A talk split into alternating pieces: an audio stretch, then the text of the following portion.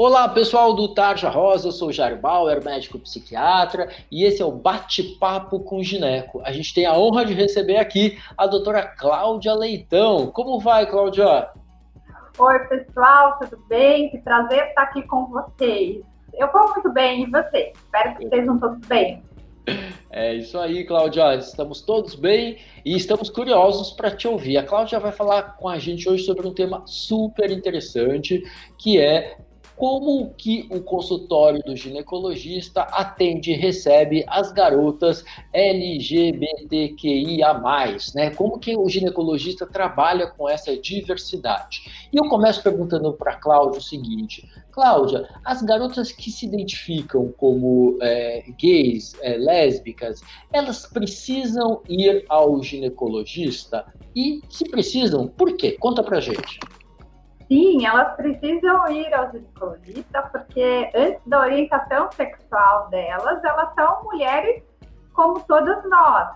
E elas podem apresentar problemas ginecológicos, cólicas menstruais, disfunções menstruais, T P M, endometriose. Então elas precisam sim ir ao ginecologista. E aqui elas vão ser recebidas uh, normalmente como uma mulher qualquer. Eu acho que esse mito é, de que a menina que é homossexual, é lésbica, que ela não precisa ir ao gineco, tem a ver com essa história, ah, eu não vou ter um parceiro homem, é, então eu não preciso me preocupar com contracepção, mas a gente sabe que não é bem assim, né, Cláudia? Porque muitas vezes as meninas, elas têm, é, ao longo da sua vida, elas têm experiências diferentes, né? Então muitas meninas que em uma fase da vida acham é, ou acreditam, né, que elas são lésbicas, elas podem às vezes ter momentos com homens também, elas podem ter uma orientação bissexual também, é, e mesmo mulheres que, que se identificam com lésbicas e que têm parcerias estáveis com outras mulheres, podem querer engravidar também, não é isso, Cláudia?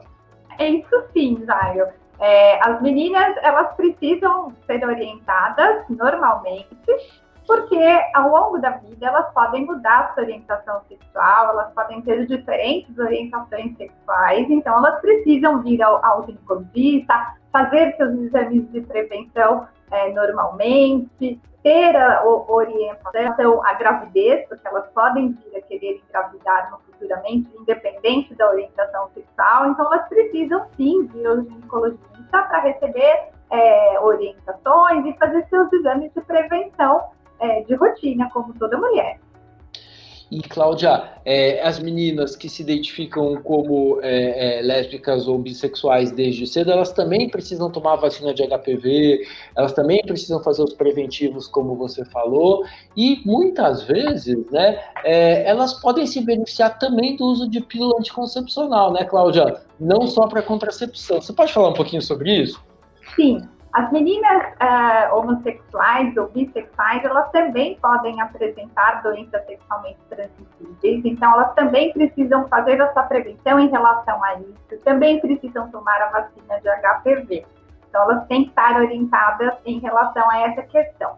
Em relação a, a contraceptivos, a gente sabe que os anticoncepcionais, eles não servem só para evitar gravidez, hoje muitas vezes a gente usa anticoncepcionais para diminuir fluxo menstrual, para melhorar a cólica, para amenizar sintomas de T P M, para melhorar a pele. Então, muitas vezes, essas meninas, elas precisam e devem tomar anticoncepcionais para tratar ou minimizar outras doenças. O anticoncepcional hoje, ele não é usado só como um contraceptivo, ele é aliado do ginecologista é, no tratamento e orientação de várias doenças ginecológicas. Então, por isso, elas podem usar anticoncepcionais sim, não com, com a finalidade contraceptiva, mas com outras finalidades também.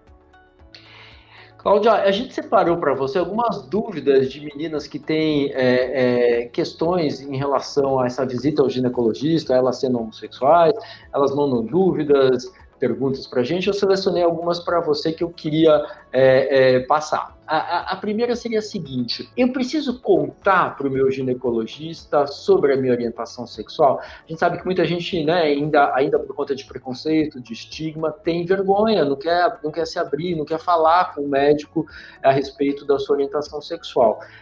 O que que faz? Conta, não conta? É melhor que conte? Como você lida com essa situação no consultório?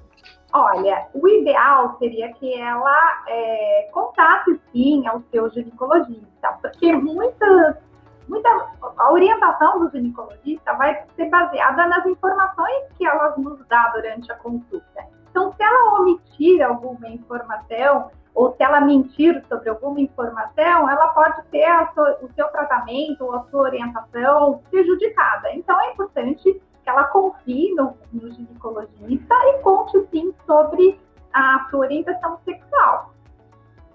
Então, isso é muito legal. E aí, elas perguntam assim, é, se é para contar, quando que conta?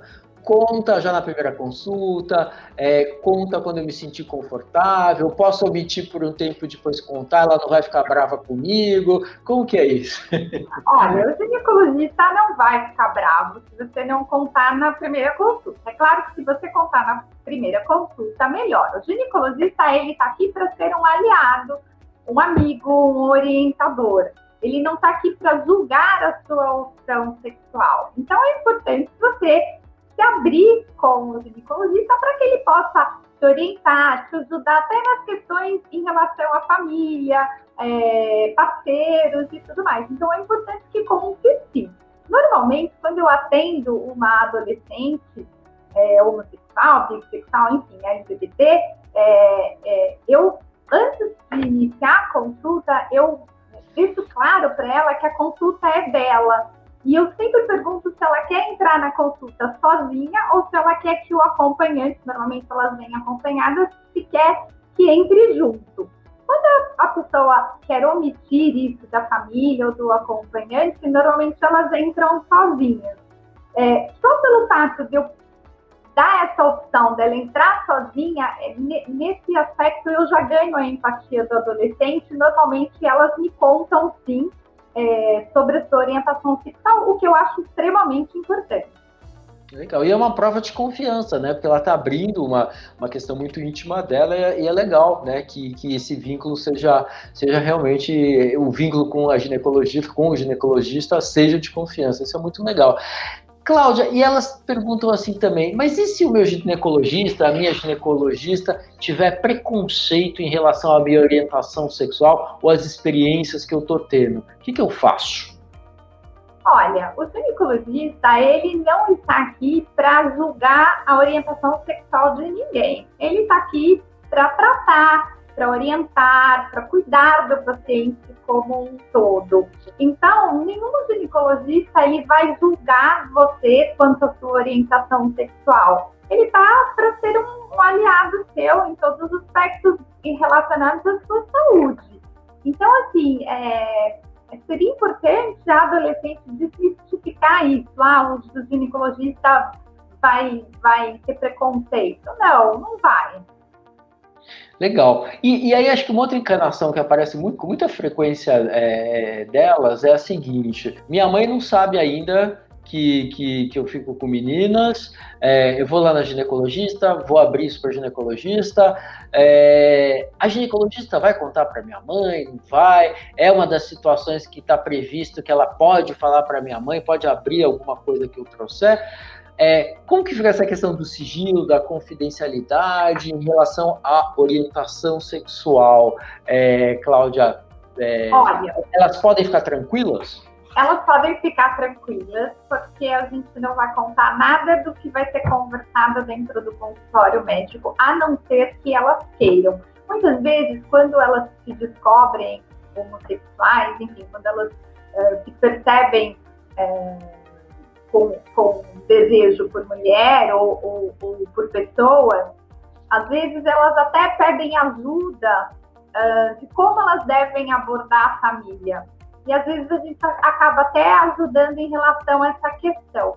Mas se ela não quiser que seja contado, nós não vamos contar. A gente vai garantir o sigilo da consulta para ela. É por isso que eu pergunto se ela quer entrar sozinha ou se ela quer que o acompanhe com o acompanhante entre também.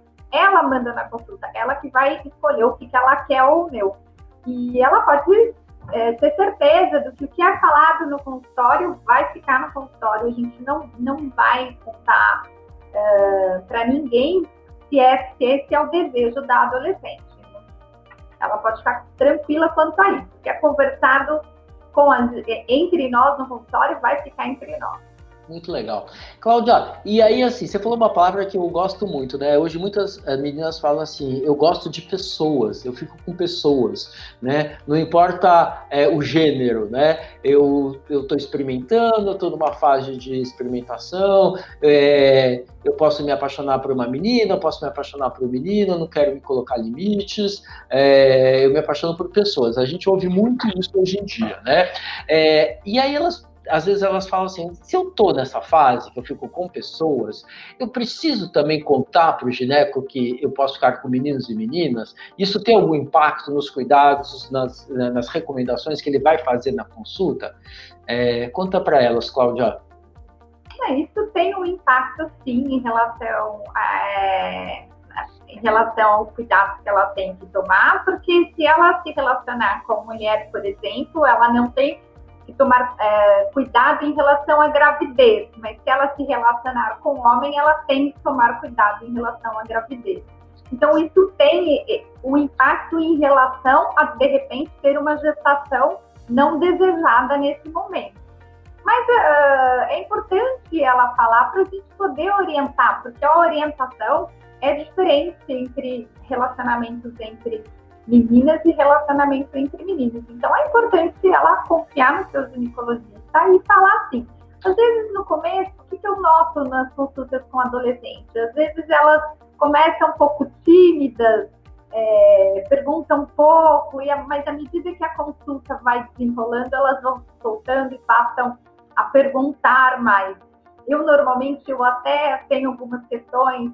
Eu falo assim, olha, se você precisar, aqui está meu telefone, meu WhatsApp, se você tiver alguma urgência, alguma questão importante que você depois queira falar, eu dou abertura para elas, se elas não quiserem contar nesse primeiro momento, conversarem comigo depois. Mas é importante ela falar assim. E essa questão de relacionamento entre pessoas, é, eu tenho visto é, cada vez mais frequentemente no consultório. Então, essa é, um, é uma tendência entre os adolescentes na atualidade. Cláudia, uma, uma outra questão que eu vejo muito pouco a gente discutir com o ginecologista é a seguinte, é, ainda dentro desse universo L G B T, a gente tem os meninos trans, né, os garotos trans, né, que nasceram biologicamente como meninas, mas já começam a fazer, às vezes, transformações é, no seu corpo, ao longo, às vezes, do final da infância ou no início da adolescência. A minha pergunta é, é esse menino trans, né, que ainda tem mama, que ainda tem ovário, que ainda tem útero, que talvez é, mantenha é, é, é, o útero, é, é, o ovário, eventualmente até as mamas, né? É, esse menino trans tem espaço? É, tem escuta, tem possibilidade e deve ir ao consultório do ginecologista? Deve, ele deve sim ir ao consultório do ginecologista. Enquanto ele tiver os órgãos ginecológicos, ele tiver mama, tiver útero, tiver ovário, ele pode desenvolver as doenças do sexo feminino. Então, ele tem espaço sim, ele deve vir.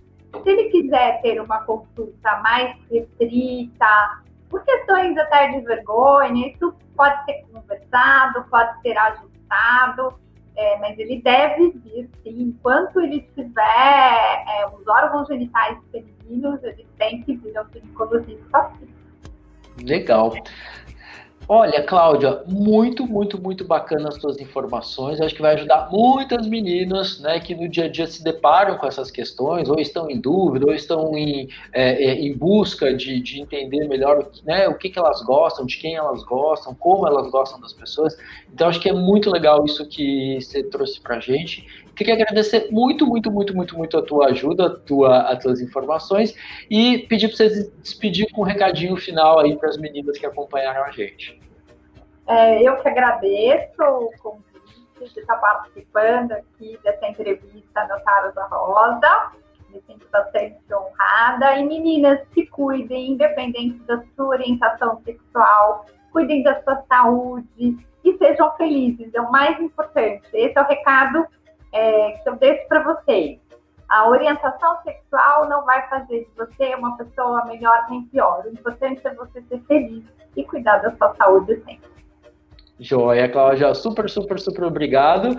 E você que assistiu a gente, espero que você tenha gostado desse bate-papo com o Gineco, recebendo hoje aqui a doutora Cláudia Leitão, e a gente volta logo, logo com mais informações para vocês. Beijão, fomos!